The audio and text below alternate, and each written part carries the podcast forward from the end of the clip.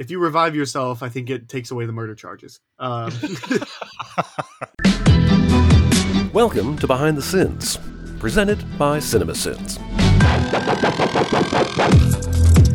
welcome to Behind the Sins, your weekly look at all things cinema sins, TV sins, and commercial sins. I'm your host, Aaron, but not that Aaron, of course. And this week, I'm joined by the co-founder of Cinema Sins and the voice of the original narrator, Jeremy Scott. Hello! Thank you for having me. Of course, we were talking earlier, and I'm sure it'll be in the outtakes, but how it's kind of been a running gag. How like it's been it's been a sense of pride for you not being on the show, but you don't really get that badge anymore. Well, it was more to troll the other Aaron because the first few times I was asked, I just couldn't do it, and then it became this thing where they began to joke on the show that Jeremy's never going to come on the show, and I Yeah, felt yeah. I had to uphold my end of the bargain, uh, so I didn't. But now that we have a new host and a new format, you know, and and we're popping in uh, as sin people now and then uh, to weigh in on the week's content, uh, I dropped my uh, my boycott of Behind the Sins and have decided to join the show. That's all it took is just a new host. Um, Yeah. Yep, you, had, you, you swap Aaron for a, a better Aaron, and I'm on board. oh, I, I don't know that I'd say that, but Well, I want him to hear it if he ever listens to it. like uh, we were talking about earlier, you've uh, you've managed to also be the last person on the show Yes, uh, of this new run. Not not that the show is ending now. It's just like we're getting Right. through every guest before we have new people on. yeah, I'm happy to be on finally and end my protest. nice. Well, I think we have a lot of we especially with this new like Saturday video, we have a lot of ground to cover. So I think we should probably just dive into this inside scoop. Let's do it. What's he building in there? Pay no attention to that man behind the curtain. This is a true story. So we'll start off with Monday, uh, Monday's TV Sins video, House of the Dragon. Jeremy, are you keeping up to date with House of the Dragon at all? I have not. Um, it was on uh, two days ago because I had watched a movie on one of the HBO channels, and it was I just left it there, and I, I think it was like episode eight or nine, one of the more recent ones. I haven't seen any of them, but I was shocked that they're using the same theme music that Game of Thrones uses. Like people know the shows are connected. Just come up with new music. It's just ridiculous to me they're using the same exact song. That being said, I have not watched the show, so this video uh, was a trip for me because I didn't even I am not even involved in the scripting or narrating on the TV Sins videos anymore, and so everything was a surprise for me. It's also one of those things too, where like it can't just say House of the Dragon. Uh, Like above House of the Dragon, it says HBO original, a Game of Thrones show. Like Ugh. it's it, it's kind of like that whole like Glass Onion, the Knives Out mystery. It's like this is stupid. That's even worse, man. But Knives Out was specific to that family. Uh, they had a big circle wall of knives. Like, Yeah. yeah, just call it Glass Onion. Everybody's gonna know. But yeah, marketing people. Well, and what's really confusing about House of the Dragon is the pilot has this really beautiful slowed down version of the Game of Thrones theme, Hmm. and then they just go with the regular Game of Thrones theme for episodes two through nine. I don't. The the finale airs tonight as we're recording. Oh, so, wow. but either it was just like confusing because I was like, all right, like it shows it it's different. It shows like it's clearly not Game of Thrones, but it's still close. So I like I like that almost like when they do those like that um that Giacchino like slowed down piano score when Jurassic World came out of the original. Yeah. Like that's a really good way to like connect to your film while like paying homage, but also like being different. And I guess they don't have any interest in actually being creative on the show. So Yeah, I don't, I'd love to know what happened there, but I'm sure it was some executive. Of course, we have this whole uh, Discovery buying Warner, Warner owning HBO Max. Like, uh, I'm, I'm, it's possible some guy in a suit who doesn't even care about content said, "You got to use the same theme song. That'll get more eyeballs. That'll make more money," and that's what they went with. But as a creative decision, it's baffling to me. For sure, I, I am liking the show for the record, but I've been talking about it. You know, last yeah, I've heard good things. week. So yeah, it's it's good. I really liked last week's episode. I'm really excited for the finale. Although I just um, last week's episode was one of those where you ever have like a, a piece of thing that you're watching and you're 20 minutes in and you're like, this would be so much better if either it were in real time or if it was a simulated one take. Like Yes. I just I couldn't help but think that the entire time because Ah.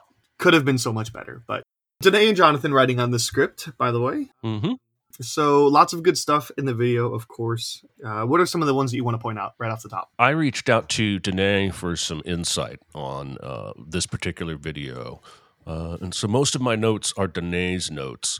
Um, and I would like to read them verbatim, uh, at least this first note. Uh, House of the Dragon can kiss my fucking ass. I hate it. I don't hate it as much as Handmaid's Tale, but it is close. I was able to work through the boredom I suffer through while watching this waste of time show and found within me one of my favorite sin videos to write on. I added some Music Man, a game of Is it Bacon or Rain, and I made a meme. And so I went and looked up the Music Man sin specifically, and it's priceless. Any, I mean, anytime you can ape something like that River City song, where you know, because she's got right here in Free Cities trouble with a capital T, and that rhymes with C, and that stands for craps. um, I thought that was a really, really funny sin.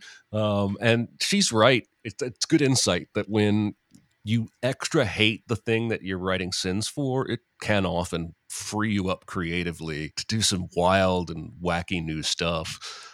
And the meme she made is Paddy Considine's face. She sent it to me. And the text is that face when you've decided to derail your entire family's future and opt for a quick fuck rather than waiting for a strong ally that would prevent an internal war. So Amazing. those were some of Danae's favorite sins, and of course, because of that, they stood out to me as well. But I thought it was even though, despite the fact that I have no idea what's going on, uh, and I do genuinely miss some of the plot and character related sins. Uh, I laughed a lot watching this video.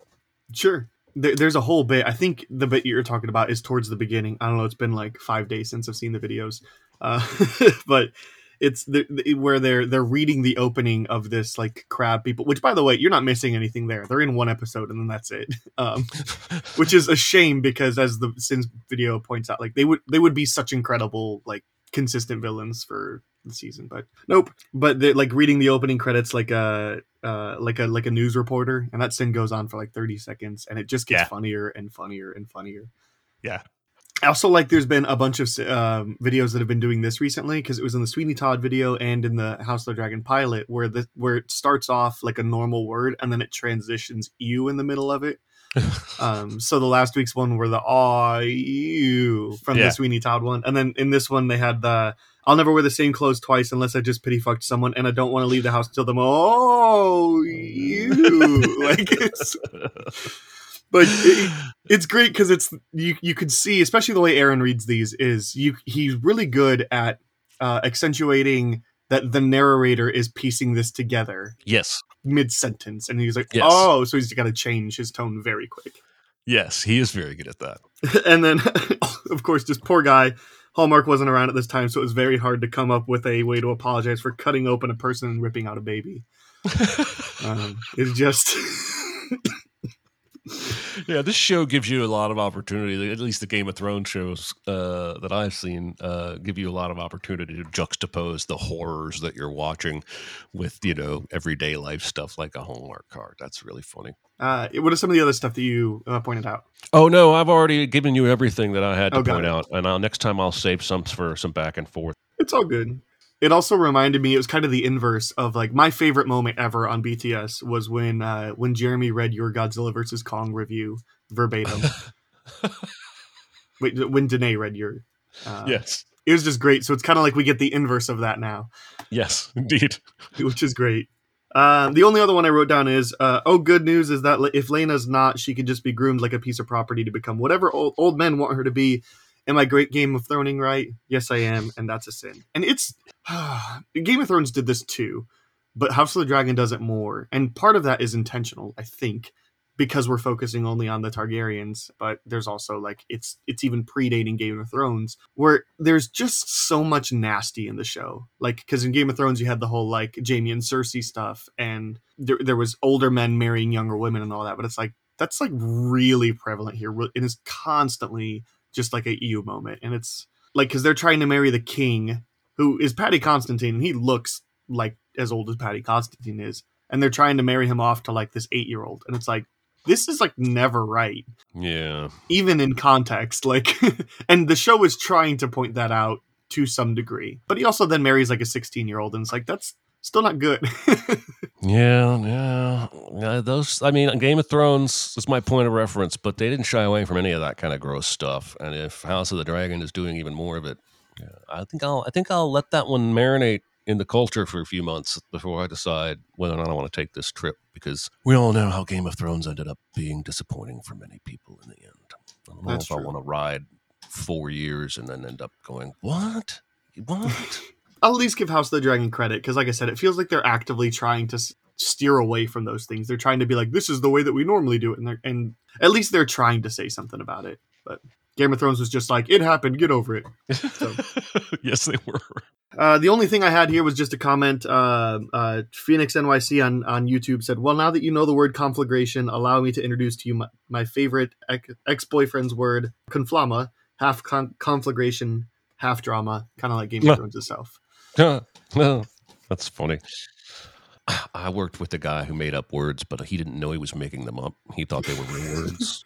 His favorite word to say was fatigued. Uh, and I think it was some version of frustrated and perturbed, but it, w- it came out fatigued. Huh. I'm so fatigued right now. Every time he would say it, I would have to run to another part of the building so that he wouldn't see me laughing at him. It was awesome. That's amazing. I had a really bad uh, run in with that one time. I was um, I was teaching at my last job, and um, I was trying to make the expression of like it takes more than one person to influence something.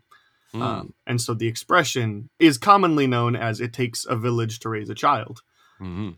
But what I said was it takes a village to raise an idiot. And it was a bad day. Um, so It's awesome. anyway, on to Tuesday's video then. Um, the Lost City. You and Danae wrote on this one. Yeah. yeah. This- Correct me if I'm wrong. I haven't seen The Lost City. I really have no desire to see this movie. Is this a Jeremy movie? Or is this like a Mm. legitimately like either good or bad movie? I don't think it's very good. I think you might enjoy it if you had a few drinks. There are a few funny moments, but it's highly unoriginal.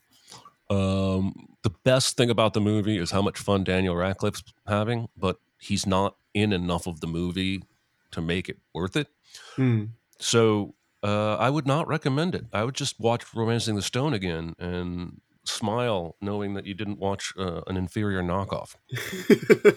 yeah, it the the trailers came out and lots of people were like, "Oh, this actually looks kind of good," and the reviews I think are generally favorable for it. But it's a movie I have no interest in seeing, and definitely after the Sins video, I try not to let them influence how I feel about a movie. But if I'm already like, "Yeah, I don't think that's going to be for me," and then the videos come out and it's like you can tell because there's two writers, it's hard to tell who it is that isn't liking or is liking, but you can always tell whether they like or dislike what they're sending. Right, Uh, right. So yeah, it kind of comes through. I get the feeling that neither you nor Danae liked it. But Uh, I don't think so. I, didn't get the sense that she did, but we don't. I don't usually, unless something's truly bad, we don't usually like discuss on Slack. Boy, this movie is balls or anything like that. But you can kind of tell from the sins, like you said. And yeah, I like writing with Danae because for now she's the only female perspective we have, and Mhm. almost every time I write with her, she finds things in the movie that I just, from my stupid patriarchal point of view, I would I would never notice. Uh, so it's always enlightening to sin with her. sure. And this was a fun video too. I'm I'm willing to bet that this video is more entertaining than the movie itself. So, Uh, I hope Uh, so. Well, I hope it's at least entertaining. as a precursor to something that we'll talk more about later, the uh, the whole scene about uh, about how she's cooking in the kitchen, and you mentioned like she's cooking for six people, and they're like there's strainers over here, and she's got three bell peppers. Like it's it's clearly not one dish unless she's meal prepping for an entire week. Right. But the scene doesn't really give context for that. It's one of those that was is just frustrating. Uh, movies don't get cooking right, except for Yeah. Chef. Chef does. They they rarely do. They that's because this that's because you have a set designer decorating the set and, and not in most cases a chef. Now, if you watch a movie like Chef uh, from Jon Favreau, he spent time with Roy Choi, uh, a, a, a celebrity chef, and uh, trained extensively to get most of that movie right in terms of the knife work and how the food was presented. Uh, but most movies, if the food is not important, they do this kind of crap. Like on an episode of Friends, they'll have a bowl on the table with like 15 like starfruit in it. And I'm like, who even buys one starfruit, let alone a dozen of them? This is just somebody said, put some fruit in a bowl. Uh, she's a chef, whatever. And then this movie does that a couple different times with food. Well, or, and you have things like Rick and Morty where people put fruit close to your feet. Um, Still got to find a way to put sin the bowl of fruit, even when, it's not in the right video. But anyway, and of the one that really slayed me was at the end. As Chekhov said, you can't show the volcano in the first act without showing it firing in the third, or something like that. Yeah, just kind of Yeah, like that that. Takes a village to raise an idiot. Anytime you can like take a phrase that we all know and then manage to make it. Oh, like it, they didn't just say you showed the volcano, so it has to erupt now. You know, it's a clever way to say it. that stuff. Just slays me. Yep, yep, absolutely. Uh, well, I love the Denzalberg sin because that guy. I, it's rare that this happens to me, but that guy just instantly said, "That's Denzel and Mark Wahlberg, just Mhm. in, meshed into one face." And I blame this websites and apps that play games doing that. Like, which two celebrities are these mashed together? Uh, but you know, once you see it, it's hard to unsee. And I was hoping that would become a favorite sin for the viewers and just glancing briefly at the comments, which I never do when I'm not prepping for BTS, uh, it looked like that was a very popular sin. Uh, so I was particularly proud of that one.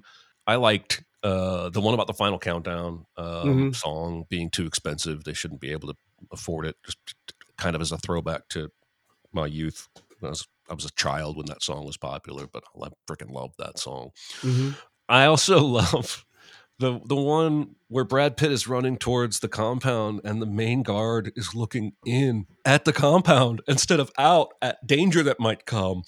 There's just when you when you put on the sin hat to watch a movie, you start questioning everything because you know it's obvious in that shot they wanted the guard and they wanted his face and they wanted him being clueless, so they just had him facing in. Like guards don't face in; they face out. and- But it didn't make sense for the shot. And that's just that's probably a very Jeremy like sin. And the sin also is just like the reason why he can get away with being such a good assassin is because everybody else is stupid. Like, Yes, exactly. That's what that's what tends to happen when you make somebody you know unkillable at least for the first twenty minutes they're on screen because then then they become mega killable because we're trying to have a shock joke. I'm not entirely Right. sure what's going on with that.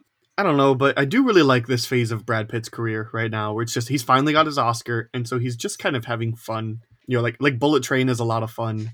You know, he's just popping up for cameos in these movies of just ridiculous things. And I haven't seen this movie, but it seems to count. You know, like the Deadpool two cameo. Like he's just he's got his Oscar. Let him have his fun. Yeah, he seems to be uh, in a fun part of his career for sure. Also about the Denzalberg thing, it's it's great because a lot of times the sin is simply like discount somebody. Like I think, like to Right. me, the most prominent example is like that guy in Prometheus. I don't even know his name, but like he looks like discount Tom Hardy. Um, Yeah. Yeah, yeah, Like, yeah. He does. This this guy is is not discount Denzel or discount. He's kind of both. And as soon as you say like I'm, I'm immediately imagining him in that scene of The Departed. Where he's like, maybe, maybe not, maybe fuck yourself, and it's like, it works.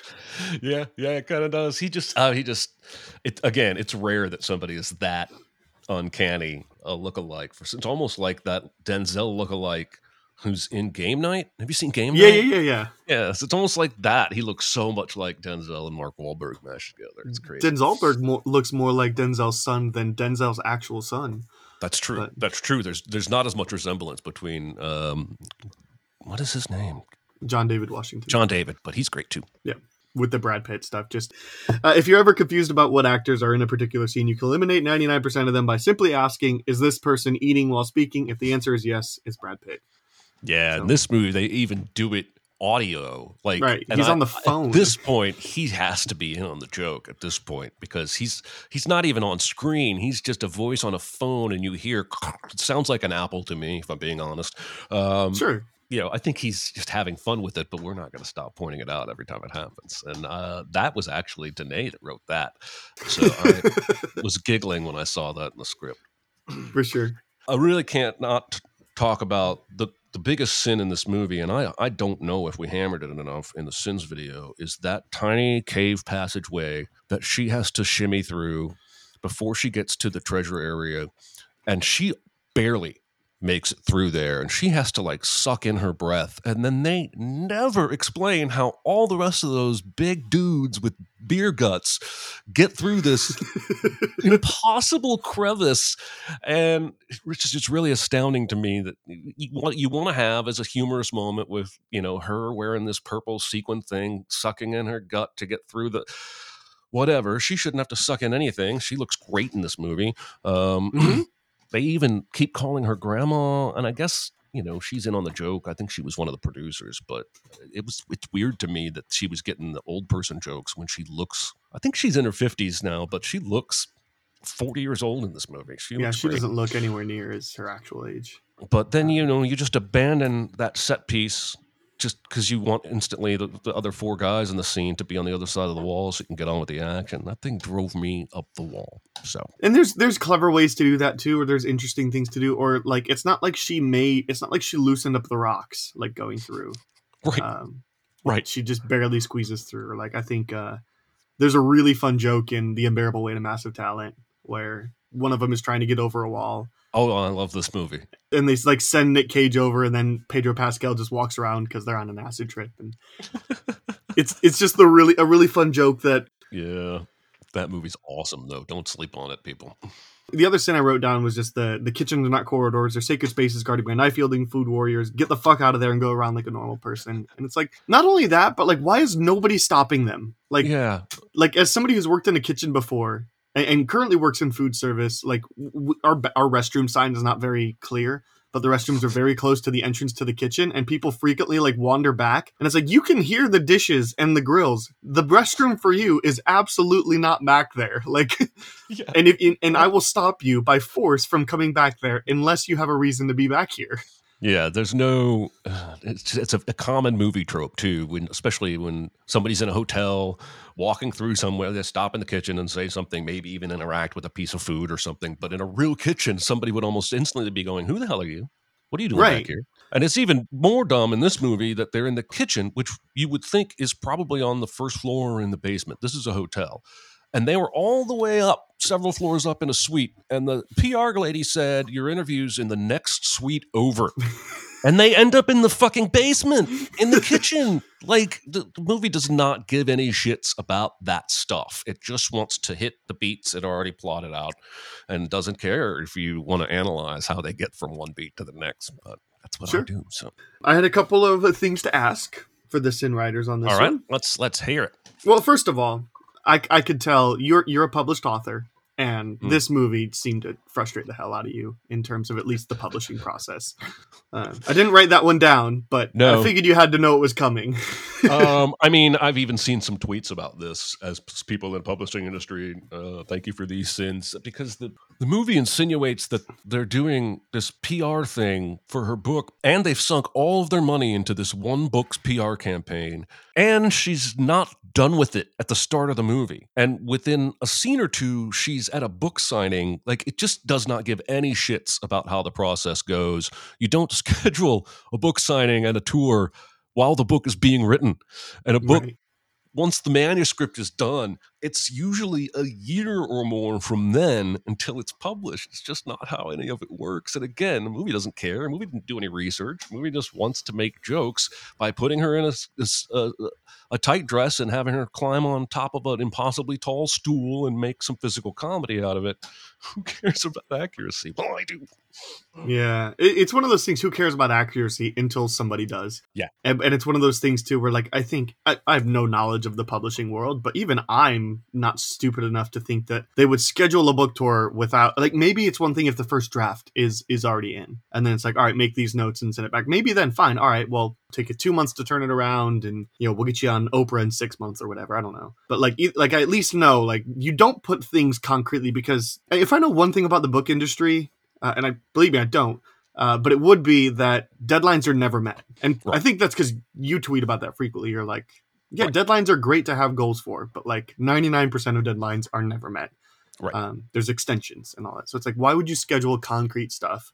You know, take a look at George R. R. Martin. Like, it, they didn't schedule a Winds of Winter press tour five years ago, and they would Thank be God. stupid to. Yeah, there's a really great joke in Logan Lucky where they oh have the, man, the, the prison riot, and they're like, "We Oh, demand the winds of winter." I'm looking, and it says it's not out yet. That's fucking bullshit. Well, George R. R. Martin was supposed to turn in Winds of Winter to his publisher last year.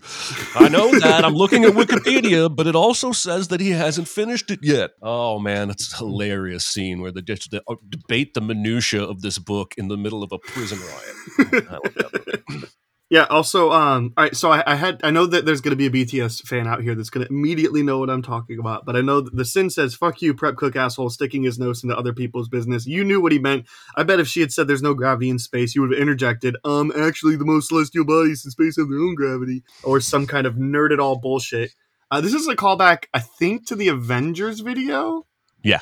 Yeah, oh yes, I got is. it right. I didn't want to look it up because it's a lot funnier if I can just be completely wrong. There's a something. moment in the end of the Avengers where Tony has gone through the portal. So he's no longer hovering above Earth. He's like solar systems away, hundreds of light years. Who the hell knows how far away the Chitauri live or whoever that was?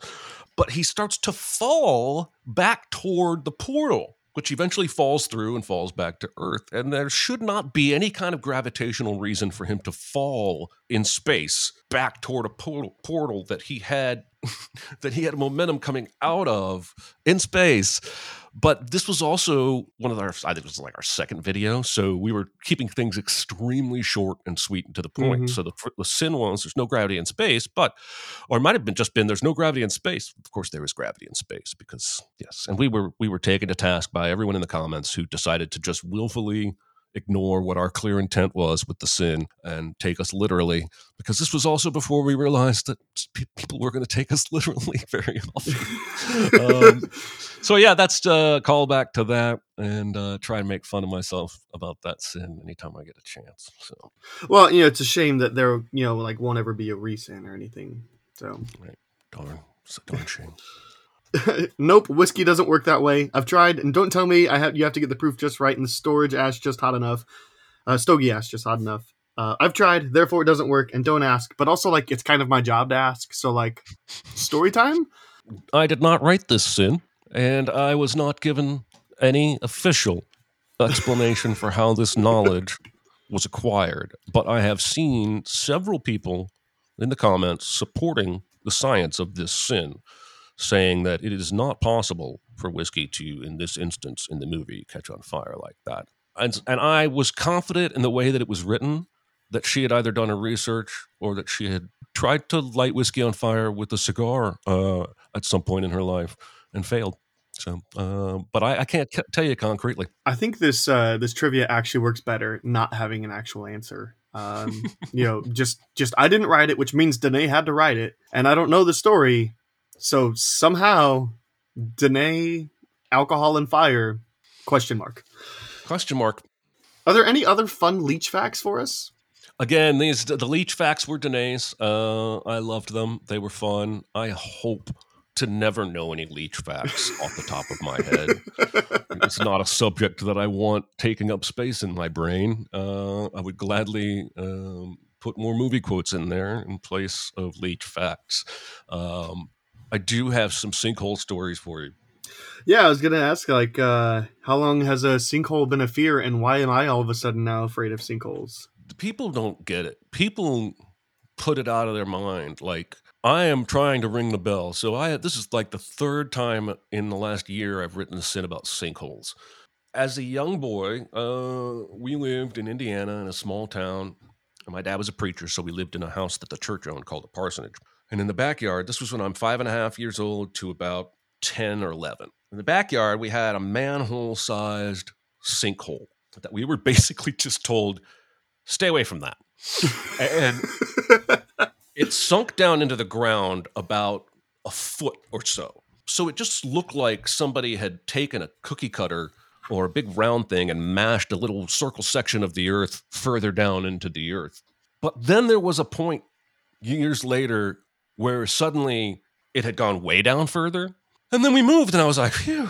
And then sometime in high school, I read about a sinkhole in South America somewhere that was essentially the size of a near city block that just dropped out from under buildings and cars and offices that were on top of it and went several stories down into the earth.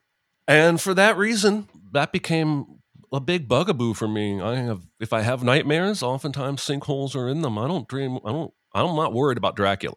I'm not even that worried about snakes.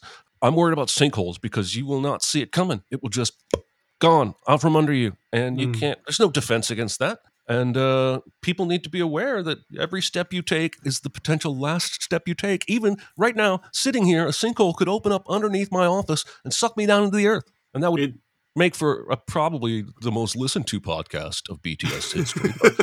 Um, I wouldn't publish it if you died from a sinkhole in the middle of recording. oh man, uh, yeah, I just think they're terrifying. So I'm trying to spread the word. Sure. Yeah, man. That's all I had for the video. Do you have anything else?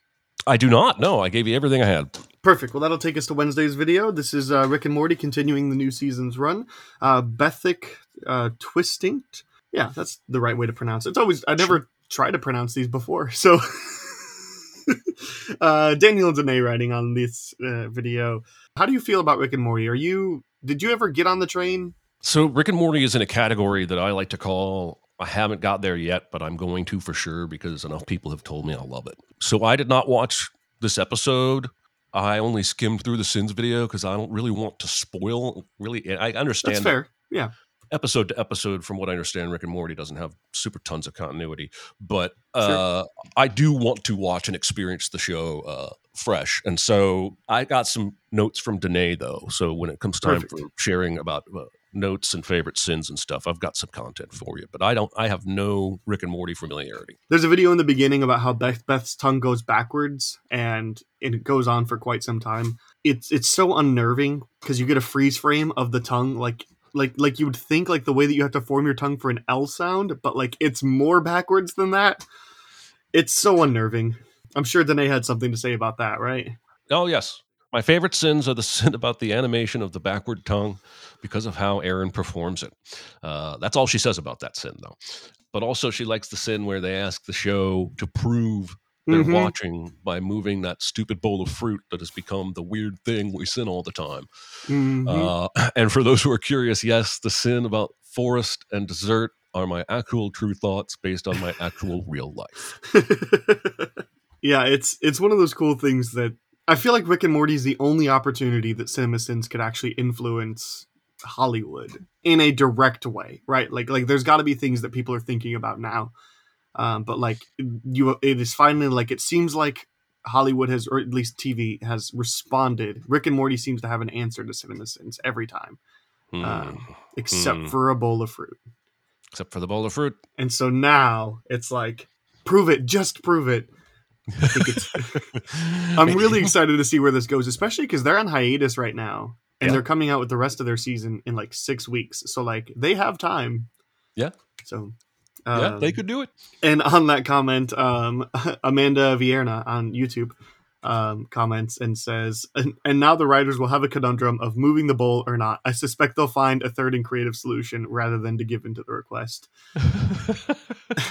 And Kyle Burns also on YouTube just said like during a Smith family argument, Beth is gonna say like nothing ever changes around here. Every day there's a, just a new gadget and a new thing trying to kill us, and that's it. And Rick's gonna be like, I don't know, that bowl of fruit used to be on the bottom shelf.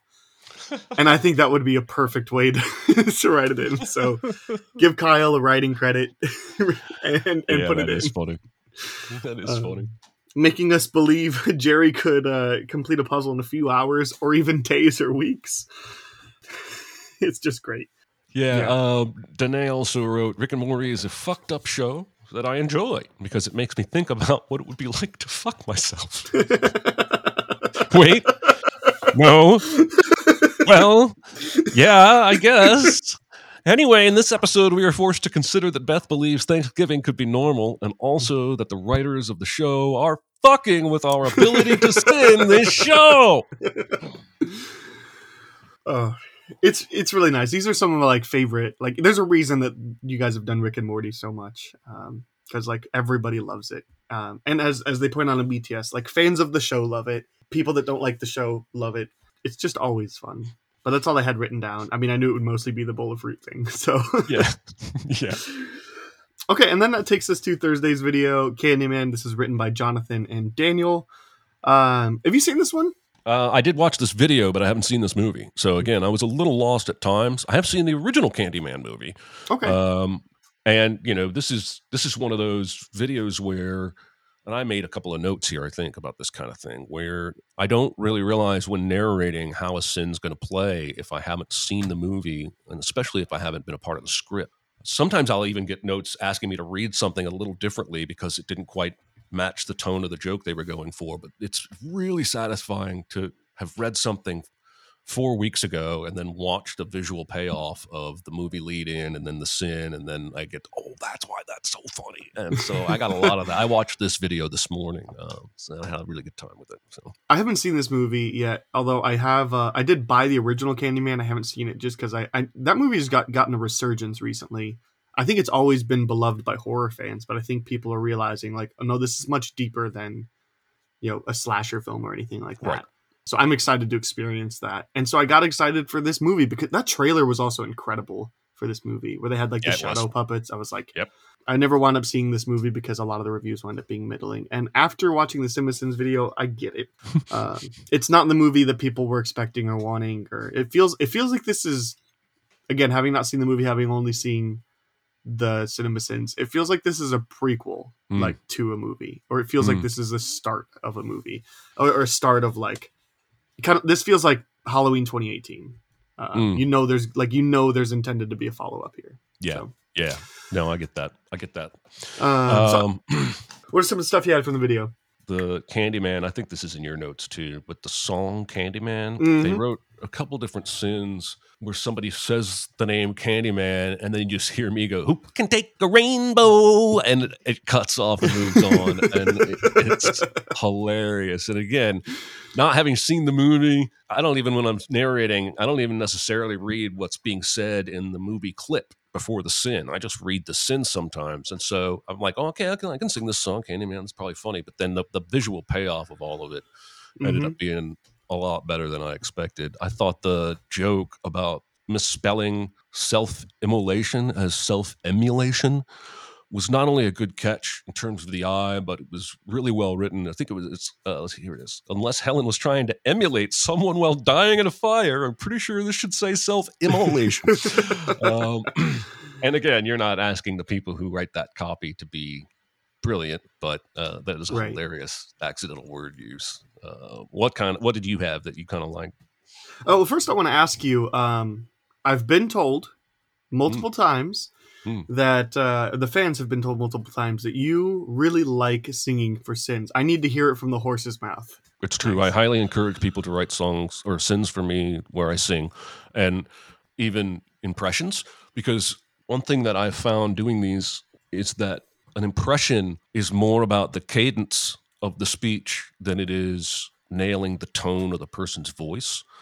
And so, if you want to do a Keanu and you want to be like, I don't care about your crime, if you get the cadence, the timing of those Yeah. words, your your Keanu voice doesn't have to be super close for people to go, that was that was funny. Yeah, Um, and you know, I'm not even presenting myself as an impressionist where people are going to be like, "Damn, that was dead on." It just has to be close enough to make people laugh or smile. Uh, so yes, Hmm. it's from the horse's mouth. Yes, I love when they write sins. I will sometimes sing even when they didn't prompt me to. um, so yes, I love doing it. um, yeah. I, I just wrote down Ian because it just says Ian on the wall, and it's Yeah. it's just something that's just fun, especially knowing Ian didn't write on the video. um, um, Yeah, it's fun to mess with your coworkers. I've come to the recent conclusion: it's not the better movie, but Die Hard with a Vengeance is my favorite Die Hard movie. Um, ah, ah. It's I know it's a bold take, but it's it's the one that I want to pop in the most. It's the one I want to put in right now. Um, I see. That's fair. especially if it's the alternate ending because it's much better. Um, and it doesn't have the stupid aspirin bottle thing in it. Oh no, it does. It just doesn't have the like very ending. Anyway, but this the aspirin bottle is stupid and it's dumb.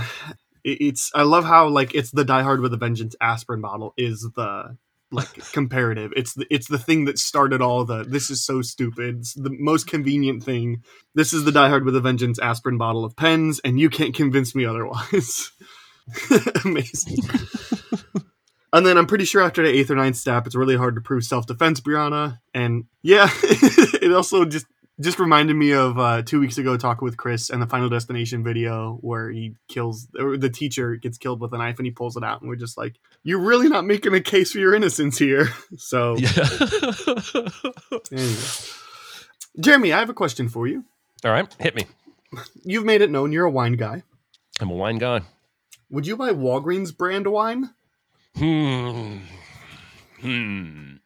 Well, I do love that somebody actually did research making this video to find out that yes, Walgreens does have their own wine. I, I love that Walgreens has their own wine. That's beautiful. That's that's something perfect about that. Um, Well, and correct me if I'm wrong. You're you're like you're a wine guy, but you're not a snob. You're not like sideways or anything. You're like no, you're like barefoot is fine. In fact, the wine I drink most often is black box wine, which is cheap. It's Yeah. in terms of like cost, but their cab sab is really good and their pinot is really good. And I like that Meiomi stuff pinot that comes like 20 $25 a bottle. I'm not a big wine snob in the sense that I think the most expensive wine I ever tasted, which I'm not saying I paid for this, but to taste was a $300 bottle of wine. And that's on the low end if you're a big wine snob Oh yeah. and it was delicious. It was uh, incredible, but I don't have the palate to discern between a forty dollar bottle of wine and a three hundred dollar bottle of wine. So I don't buy those kinds of wines. I buy generally cheaper stuff. And then if I'm if I'm eating out, I'll let the waiter tell me what he thinks. But here's the tricky answer to this question: Trader Joe's has some pretty good wine Hmm.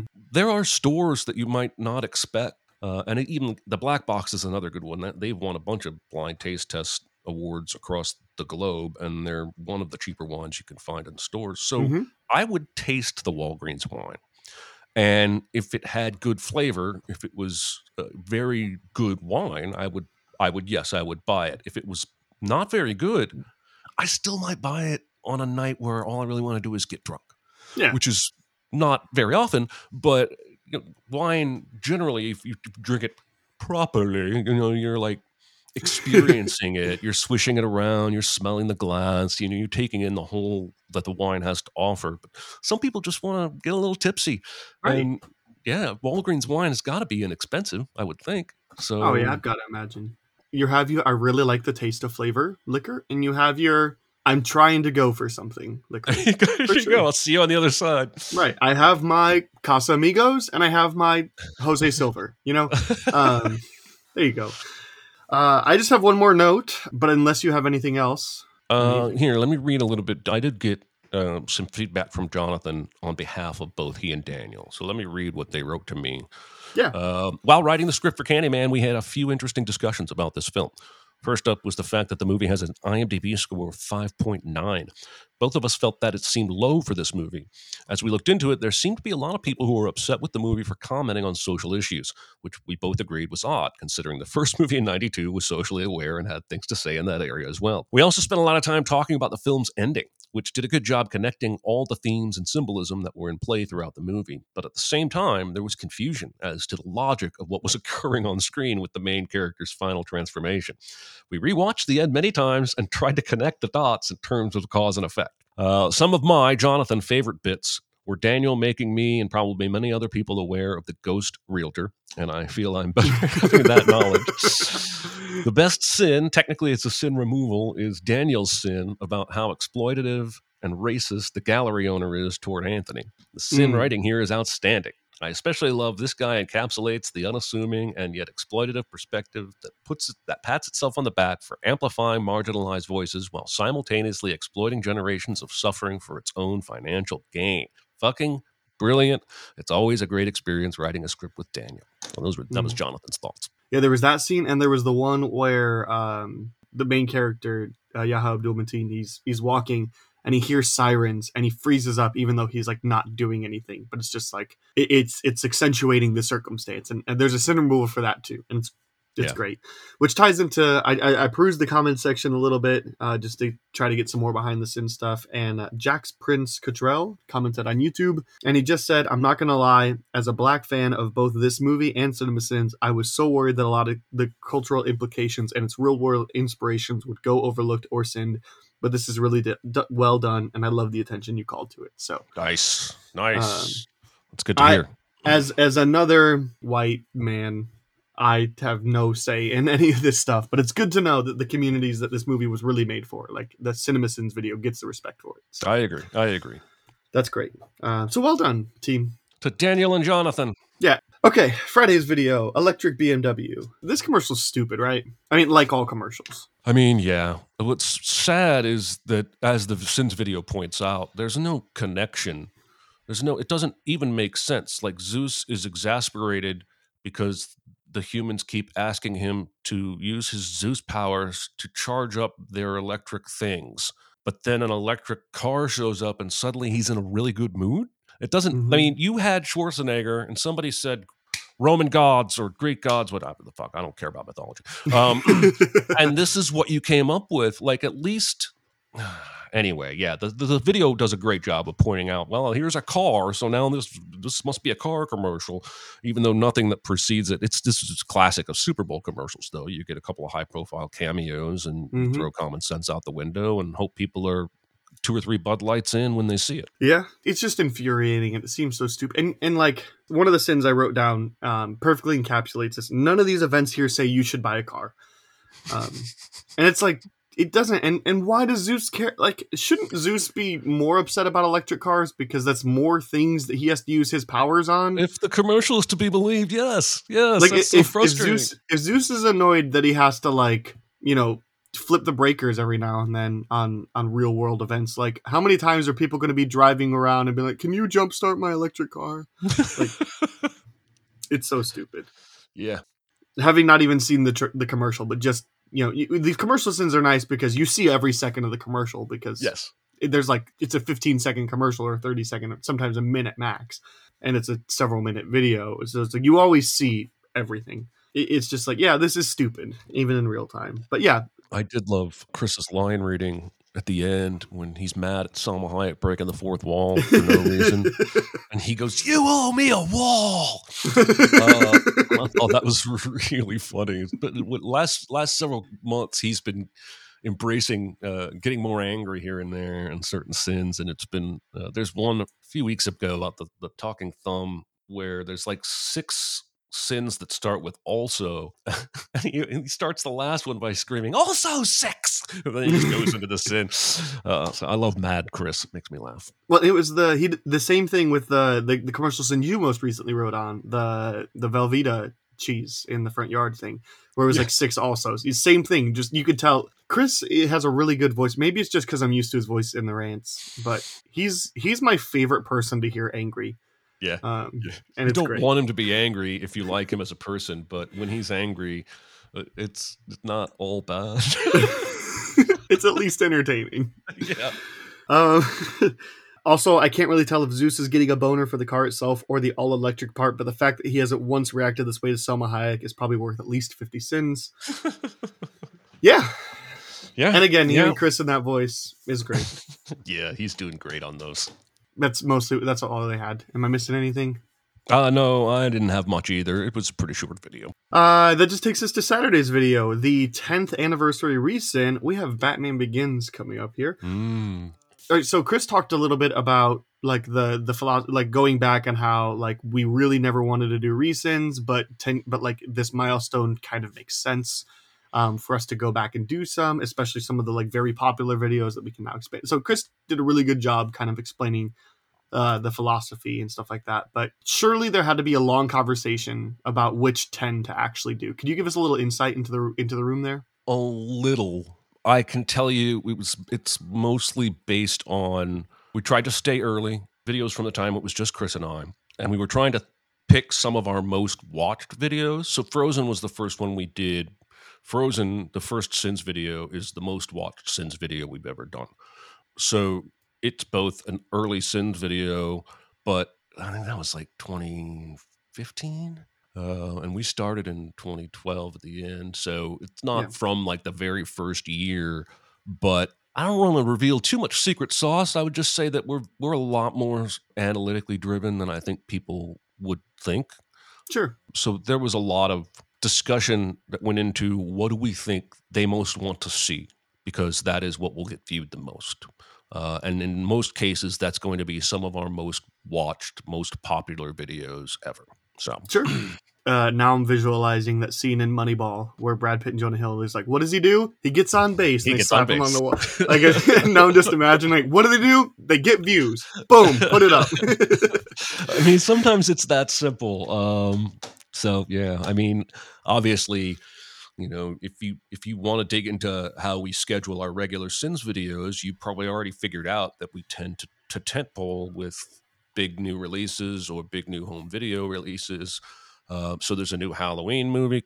Halloween ends, so we did Halloween Kills around the same time because our data shows that people are searching for all things related to that franchise right around the time of the new movie. We get more views if we put it out then than we do Valentine's Day. It's not rocket science, but I don't think a lot of people put that much thought into it or think that we do, but we do. Sure.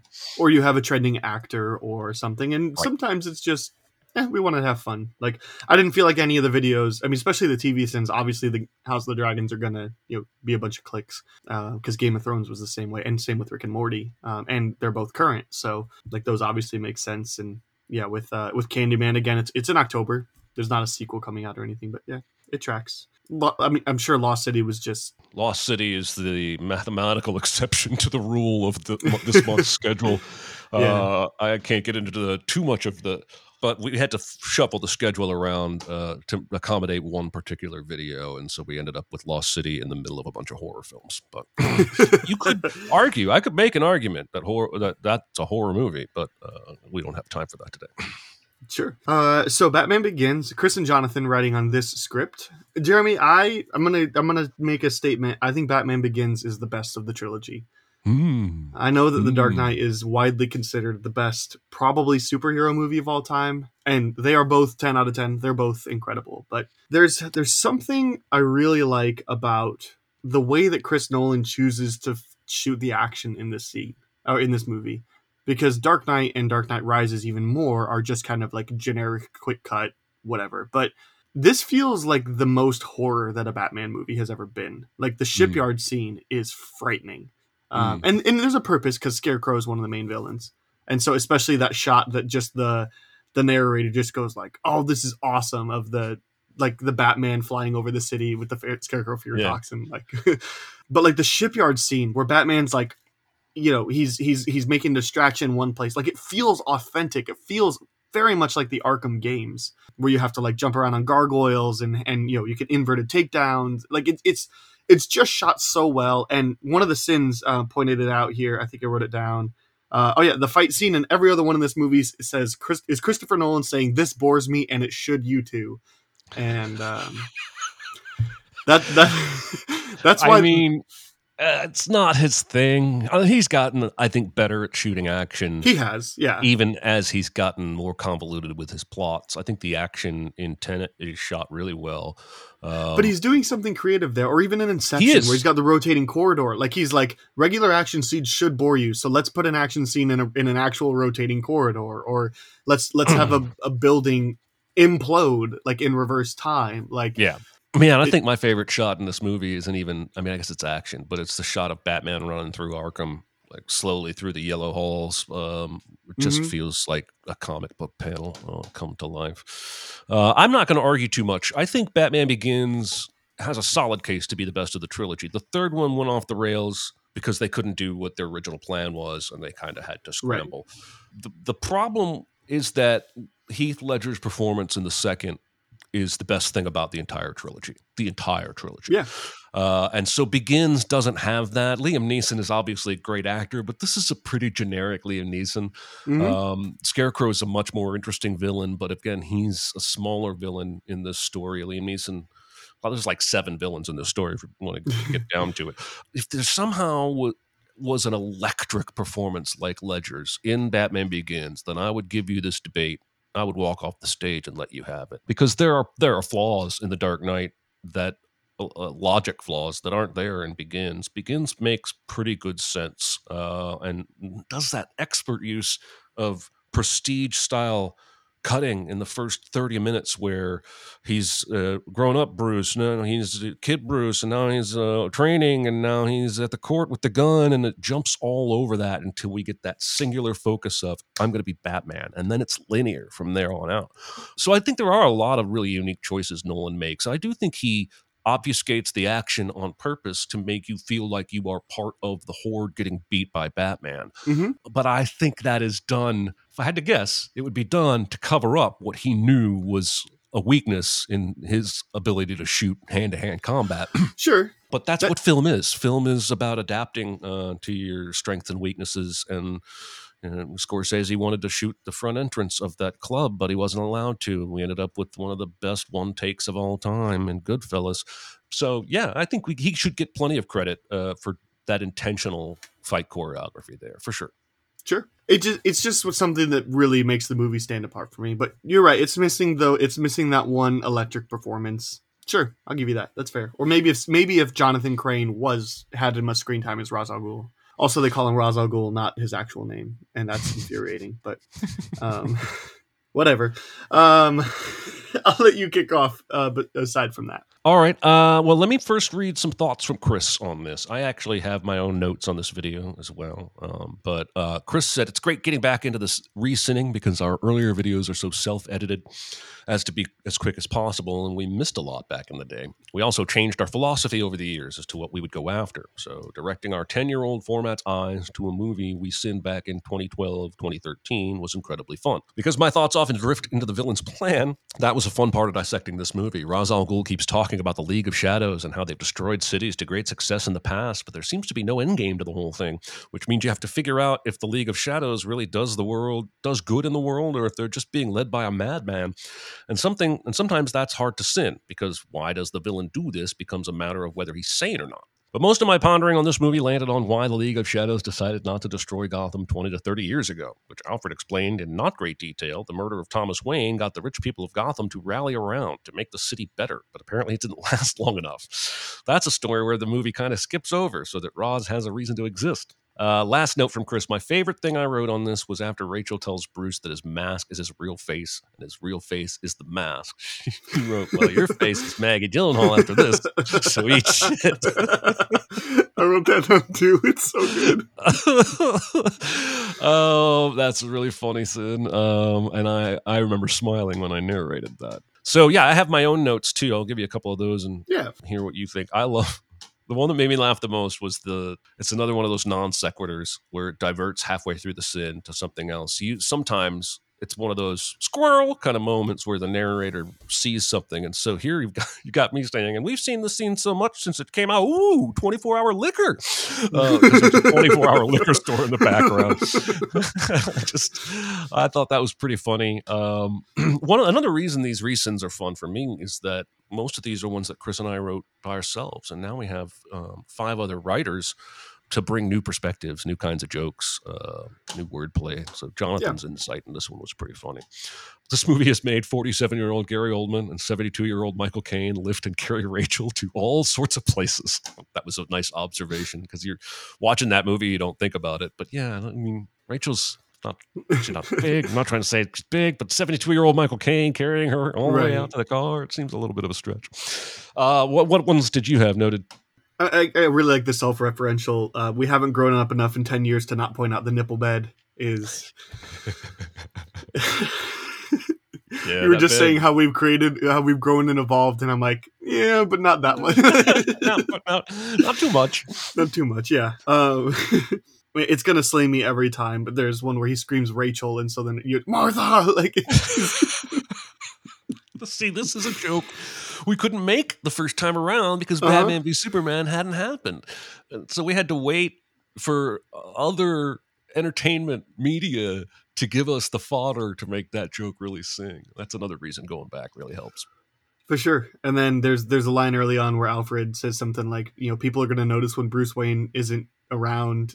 Essentially just completely disregarding the end of Dark Knight Rises when he's just so he says I'm to rem-, the narrator says I'm to remember this when he fakes his own death and sitting at a cafe and no one recognizes him except Alfred. It's one of those you're not really sitting Batman Begins, you're sitting The Dark Knight Rises in Batman Begins. yes, but uh, it's our it's our prerogative to do so. Uh, yes, yes, and any chance to sin the Dark Knight Rises is fine with me, um, especially the last like forty five minutes of it. Um, Yeah. Having your murder and eating it too, which is man, it's so it's it's maybe the one part of this movie that doesn't quite track with with, with me, where he's like, I don't have to. I'm not going to kill you, but that doesn't mean I'm, I have to save you. I'm like, no, it does. Like, but also like because it says Batman begins on here, like, all right, I'm willing to. And and then in, in when the movie came out, it's also like this is also Ra's al Ghul. He's got the Lazarus Pit, so like he may be killing him, but he's killing somebody that is immortal. Like yeah. if you revive yourself, I think it takes away the murder charges. Um, uh, and then uh, just the outtake of uh, of of Bale's rant on the Terminator Salvation sentence. Oh man, was, that's good um, stuff. That's good stuff. I also like the Falcone has everybody in his pocket for the most part, so nothing matters. But it's extremely odd that he can plead insanity when the charge is he was in the area where a drug shipment was getting prepared. Uh, I agree with that. yeah, The insanity plea works because Scarecrow's going to gas him, but it doesn't work for the actual crime.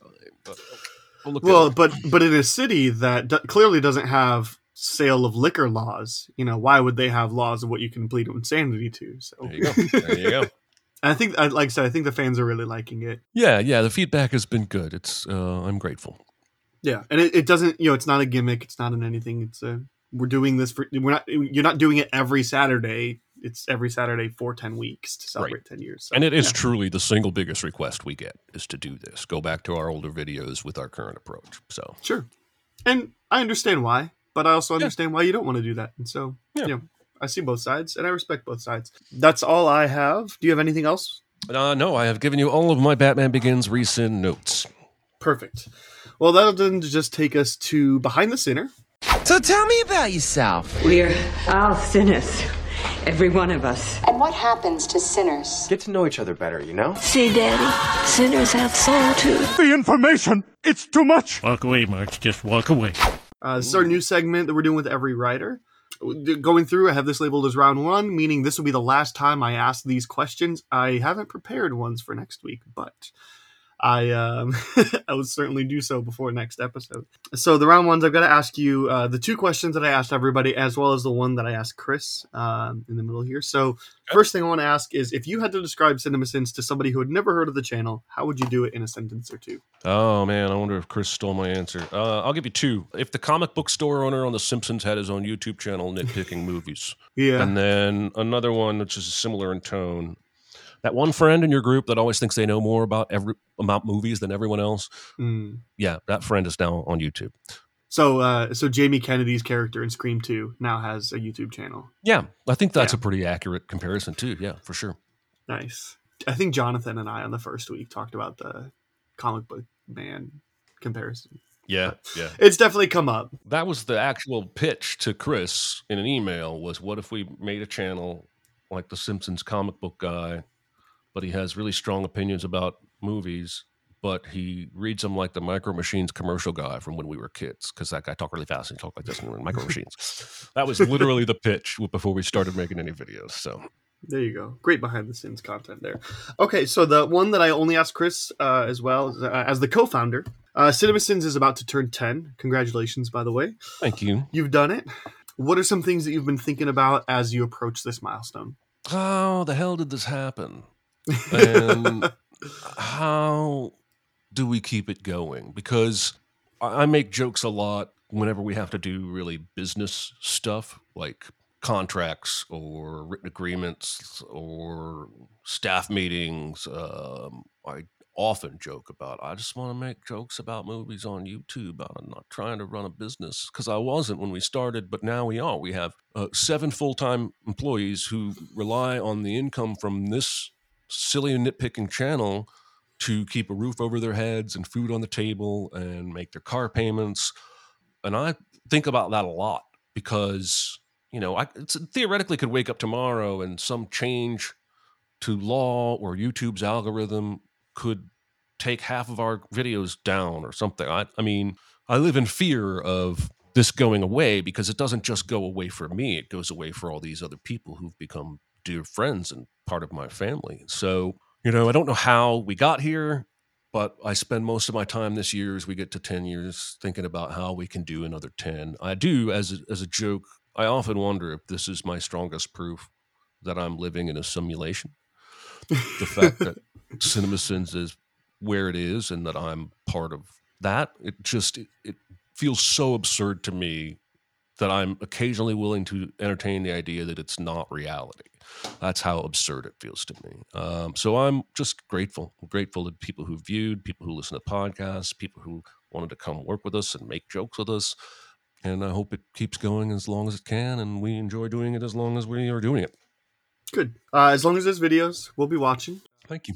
And it's crazy. And yeah, hearing your 10 years ago, what started as an email of what if comic book guy liked movies and talked and, t- and talked really fast is now yeah, it's, it's seven full time staff members and um and, a creative team at Made In. Yeah, yeah. Uh, however many Patreons and uh, dis- Discord channels and uh, one podcast that kind of had has two iterations of it. This podcast and now Captain's Pod too. Um, mm-hmm. Well, um, ten years history. Uh, not quite ten years, but you know, ten years. What are a couple of your favorite sins that you've ever written or had to read because somebody else wrote, or what, what's the ones that kind of set the bar for how much you liked? I don't remember which video it was in, but the first time we referenced the Prometheus school of running away from things. because when I first saw Prometheus, that was all I could think about is why don't they turn and run. Perpendicular? Mm-hmm. It drives me batty. And that is the reason I am calling it one of my favorite sins is I do think it's very funny. Uh, but that's probably the piece of our content that has broken free from our fan base. And I've seen it in the wild mm-hmm. from people who aren't necessarily quoting us or fans. It's become part of the vernacular for a certain section of movie fans. And that mm-hmm. Is an amazing feeling. That feels amazing. Even though obviously we didn't set out to do that. I still think my very favorite sin ever and again, you have to remember we're coming up on a thousand videos, not all sins videos, but most of them. So I just I just don't remember what my favorite sin probably is, but the one Chris wrote for one of the Resident Evil movies, where Milla Jovovich comes riding breaking through the stained glass into a church on a motorcycle. And the sin he wrote was about it being a literal Deus on a machina, because uh, she's a, she's their god right now on a machine in the house of God. Uh, I forget the exact wording, but uh, it was one of those times where I realized, wow, we can do more than just this kind of joke or that kind of joke. Like we can take a joke we've been doing, like an ex machina joke, and twist it and mold it uh, and so that was kind of a, a light bulb moment for me. So. Hmm. Okay, so then uh, moving into the other part of this segment, uh, something of non-related to the like general pop culture world that you these questions are particularly tailored to you, uh, Jeremy. You talk a lot about cooking on Twitter, and mm. I thought let's talk about cooking for a hot 2nd mm-hmm. What sort of inspired? When did you realize you like being in the kitchen? I honestly would say maybe six or seven years ago. I'm relatively new to it. I didn't really get into it until uh, I became a HelloFresh customer, mm-hmm. um, which at the start was because we were we were doing an ad for them on the Sincast way back in the day, and my wife and I liked it so much we ran with it for a good long time, and it really opened me up to ingredients and techniques that I just if my wife and I cooked at home, we put some chicken breasts on a George Foreman grill and we took some frozen corn in the microwave. That was a meal. But they're sending me hoisin sauce and jicama and ginger that I have to, and it just really. I, have always loved Top Chef. I've never considered doing that until. Mm.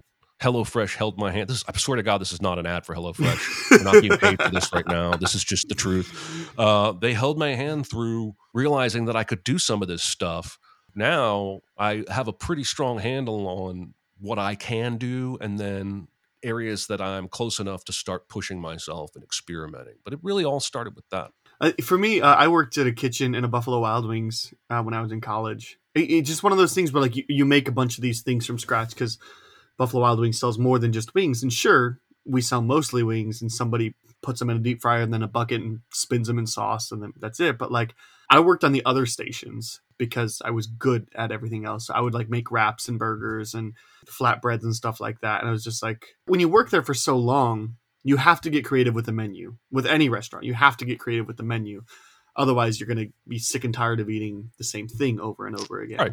And so I would just be like, hmm, well, what if I did this instead of that? Or like, what if I did this and then that and then this instead? And uh, so, like, I think the the best thing I ever made was they used to have like actual pretzels. Now they just have pretzel knots. But Mm. I would like take a pretzel, cover it in butter, put some salt, and cook that, and then cut it in half. And then they had pulled pork sandwiches.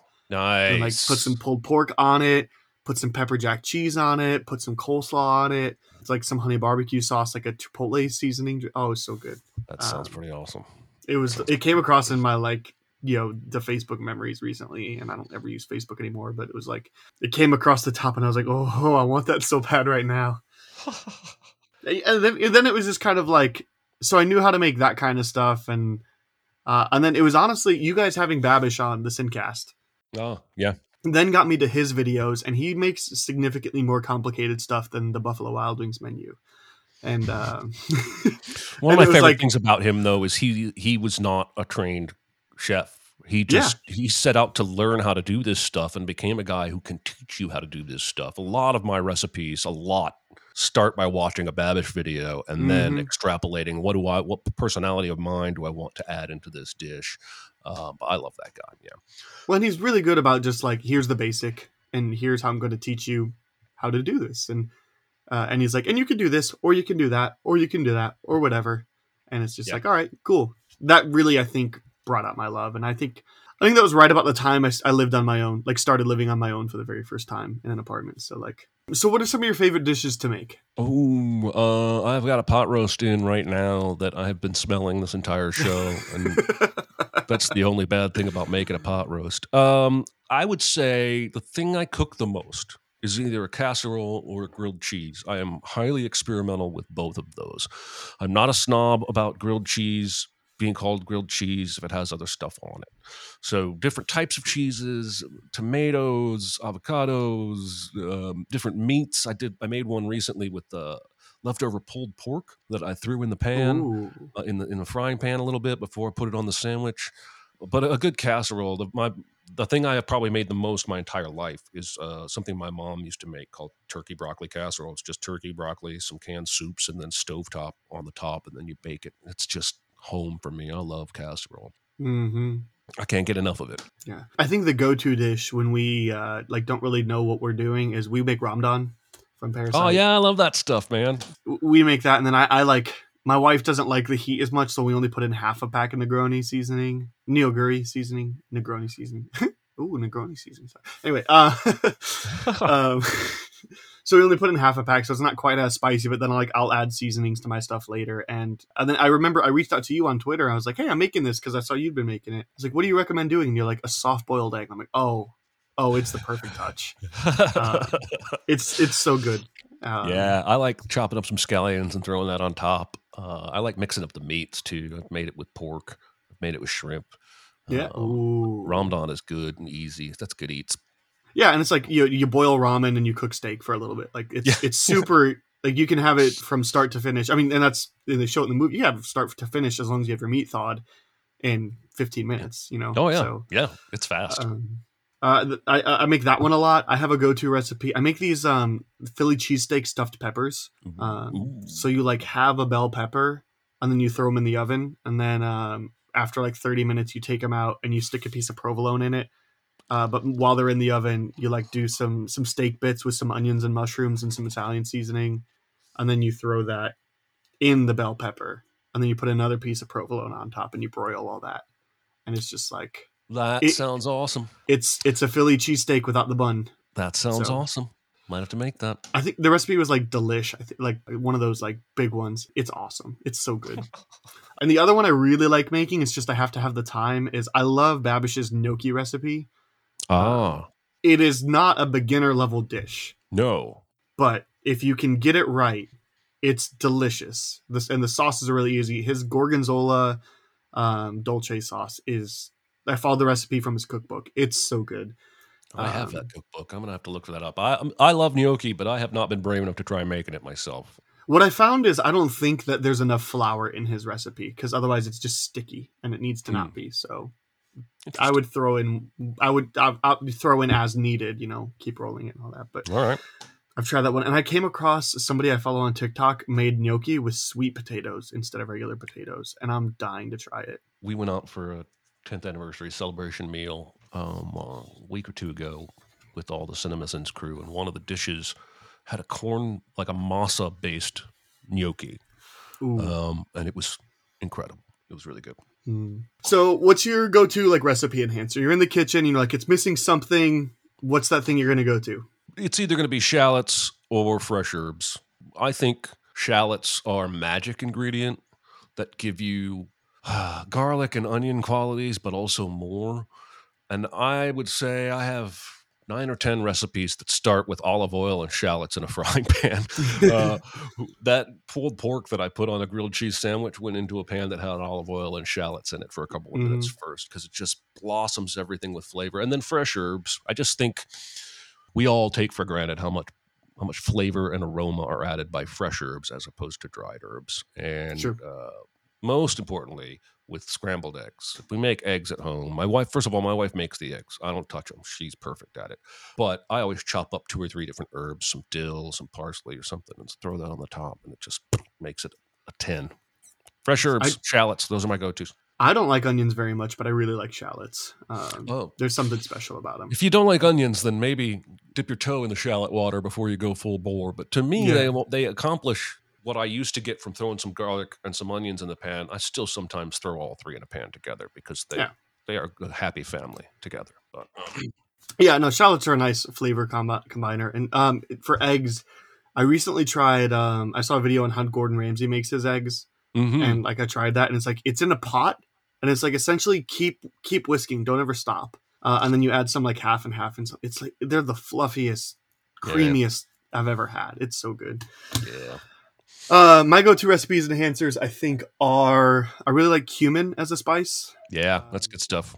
I think it makes a lot of things better. And as, as far as fresh herbs, um, I think that fresh thyme can really make anything better. Yeah, I love herbs. I think those are my two go tos. I mean, of course, besides just kosher salt or even like pink Himalayan, like salt, pepper of go a long yeah. way. Yeah, My mom was born and raised in Virginia. I'm also an Indiana boy, but Oh. um, so the way we cook is everything has too much butter and too much salt in it.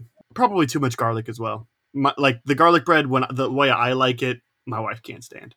yeah, Um, so yeah. And then what's right, so you already mentioned gnocchi, but is there another dish that you're just intimidated to make? I have never made chili, and I know it's not complicated, but because I've made some stuff that was complicated and good, and I know that really good chili can have like 20 ingredients, I haven't taken that step yet. And then uh, I, I've cooked uh, scallops before, but I don't know that I will again because the, the window for a, an accurately cooked scallop is approximately nine seconds, and I missed it uh, on both sides every time I tried. It's just such a short window, and they're not edible if you under or overcook Mhm.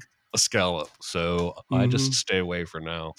Uh, maybe in the future I'll find a technique, but I I'm also not crazy about eating scallops. So I'm gonna kind of cheat on this one because it's a dish that I actually have tried to make one one day before.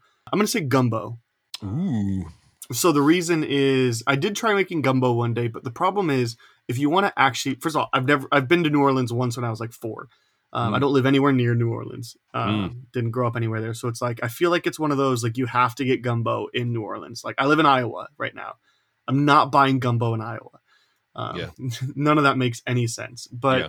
I did try making my own, and um in order to create the roux, it takes so long.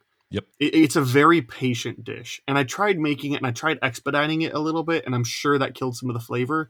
But by the time I finished this, um, this recipe that I was making, based off of Babish's recipe, and I think I looked up a couple other ones just to kind of see, it wound up just tasting like reheated leftovers, kind of almost like beans and hot dogs. oh, Um, okay, and I was like, this isn't really good. Like I thought gumbo was supposed to be spicier. I thought gumbo was supposed to be more like attacks the flavor palette, and I'm sure it is supposed to be. And then I just I tweeted about it. I'm like, I've never actually had gumbo, but I just tried making it, and I don't know if I don't know anything about how this is actually supposed to compare. So my so I guess my answer is I'm intimidated to try making gumbo again until I have authentic in New Yeah. Orleans. Yeah, no, I totally get it. Uh, That's me and scallops, baby. Uh, yeah, I'm not ready. Not ready to go Yeah. back in that pool. That was fun. I like that. Yeah. So one last thing here before we wrap up. Then uh, we got to move on to Beyond the Sins. To infinity and beyond. Somewhere beyond my wild history. To boldly go where no man has gone before. Jeremy, I already told you we're going to do a little bit of guess the goofs uh, later, so I don't know if you have that prepared to me, but I just want to know what is something that you want to quickly recommend, Warren or Recca Warren. I do not have any goofs prepared for you, uh, but I will be recommending in more depth on Recotopia uh, in the future uh, a Hulu movie called Rosaline, starring Kaitlyn Dever as Mm. uh, Juliet's cousin in Romeo and Juliet, and they speak in very modern speech, uh, but it's period set, and Kaitlyn Dever is hilarious. Um, so that's my small recommend there. Nice. I uh, I've heard good things about this one. My wife really wants to watch it, and I was like, "That's an interesting concept. I'd watch that." I don't care about another Romeo and Juliet, but I'll watch another like spin on Romeo and Juliet Yeah, for yeah, sure. it's fun. Okay, so we'll play a little round of guess the goofs. I have four goofs here to help guide you towards the answer. The que- Okay. the I will give you a prompt. It is it is not in the modern era of filmmaking Okay. to give you like a kind of time window. and it instantly cuts my legs out from under me. If I'm the expert at modern. I guarantee I know you've seen this movie. Okay. Um, All right. but uh, yeah, it is not in any sense of the way a modern film. Okay. So, so if- you're unfamiliar with the rules, I have four goofs here pulled from the IMDb page, modified to not, you know, give away characters' names or very obvious plot points or anything like that. But to get Jeremy to try to guess uh, the film, uh, normally that would be a point-based system, but because it's just for fun, it's just if you want the next goof, you get it, um, and it's just props, you know, right. however soon you can get it. Uh, first goof I have here is a policeman has his rank fluctuate between lieutenant and captain. Okay. I'll have another clue. The opening narration on screen tells viewers that the action begins at 3 p.m. However, the first greeting is Good morning, children. I got an idea, but I don't have enough to throw a guess out yet. Give me give me another clue. The hymnal that they use to hold services is Hymns for Creative Living, published in 1935 by the Judson Press. The hymn that they sing, There is a Happy Place, is not in that hymnal. Arsenic and old lace. That's what I There we go. Yeah, what a great film. Yeah, I was like, it can't be super obvious, but also the Goose page was pretty thin on it. Uh, yeah, I would imagine. Yeah, it's hard to find too much wrong with that movie. The last one would have been when a character is playing the harpsichord near the beginning of the film. Music on the stand is a duet uh, for an instrumentalist with a keyboard accompaniment, hence the three music sta- stavs. But um, when we hear Wolfgang Amadeus Mozart pianoforte sonata in A minor movement, oh, so Teddy plays a harpsichord in the beginning. But it was like that second one was like the opening narration title card reads that the action begins at 3 p.m. But when the two leads in, calls them by name oh, wow. like like go to, go to get their marriage certificate. They say good morning, children. It's like uh, that's. Well, yeah. Uh, I bring up Arsenic and Old Lace because I watched it for the first time last year, and I think it's a delightful film. And given that it is still currently Halloween season, there's no better time to watch it. And for the first time ever, it's now available on Blu-ray uh, because Criterion released it. So, and during the flash sale recently, I picked it up. I haven't checked it out yet. I'm dying to. Um, so for the first time ever, you can get an HD quality copy of this film. That um, I watched it recently in May. It, I was having a really bad day, and I wanted to pick me up. And for some reason, this was the movie I went for a pick me up because it's it's a very dark subject matter film. I was like, this doesn't it doesn't really seem like the pick me up, but I'm going for it, and it just immediately cheered me up. I had a much better day. Yeah, it's so fun. Well, that'll do it. Uh, thanks, Jeremy, uh, for hanging out. Really appreciate your time. Uh, do you want to promote any social media work uh, or anything, places for people to connect to you? I suppose I should tell you that I have a new book, November 8th. It's the last in my disabled superhero book series called The Ables. And you can find me on Twitter at jscotttn or at CinemaSins, uh, as I still run that Twitter account as well. Cool. I was going to ask about the book because I, th- I thought I saw like first impression copies going out on Twitter recently? Um, somebody got one who didn't even order it. He read it and loved it, but uh, I have no idea how he got it. Uh, but it is not shipping yet. No, it'll be on November eighth. Fingers crossed, it's not later than that. There we go. Uh, November eighth, Jeremy's final book of the Ables franchise. Mm-hmm. You said Orbits. Um, yes, it's called Orbits. Thank you. Sure. Uh, and then um, you can also follow me on Twitter and Letterboxd at Schweitcastle. I'd love to hear your feedback on how the show is going. I was talking with Jeremy, got some really good feedback on the CinemaSins Patreon that I noticed uh, this week. Um, so thank you for the people that have given feedback to the show, the people that have DM'd sins that they want answers to, uh, the people that have reached out in any sort of capacity. Appreciate all your thoughts. Um, you can feel free to continue sending them uh, to the BTS at cinemasins.com or the CinemaSins BTS Twitter and I'll make sure that uh, that we get that on the show. And lastly, don't forget to like and subscribe wherever you're listening from, and come back next Thursday for more behind the sins content.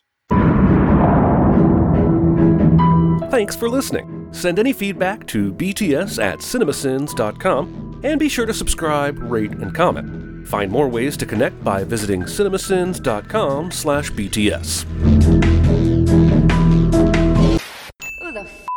Are you? Person who should be grateful that the Deus Ex Machina literally came into God's house on a machine angrily demands answers. Yeah, this is my very first BTS uh, experience, so I'm probably going to screw it up a, a, dozen different ways, but hopefully I'm somewhat prepared. I was talking with Dicer, just kind of recapping, hey, how have things been going? Some tips and suggestions and stuff like that. And he was like, "You sounded a little starstruck, starstruck talking to Chris, but it was kind of cute." I was like, "Well, same, same thing will happen next week with Jeremy." So, with the Brad Pitt stuff, just if you if there's ever a character in a movie uh, and they're eating, you can eliminate 99% of the options by asking, "Is uh, you know," or it, it I'll start that over. I can cut that if you want me to. Oh, not at all. That's a good Okay. tease. I'm just I've been putting them in the outtakes as the first outtake, like the actual sin. That's fine. I'll find it. Um, I'll help. I'll do some. me. I'll do some googling later this evening. okay, I appreciate it. Or I've got I've got Tuesday off. These are questions are particular ta- particularly tailored to you. They are a happy family together. But Sorry, one second.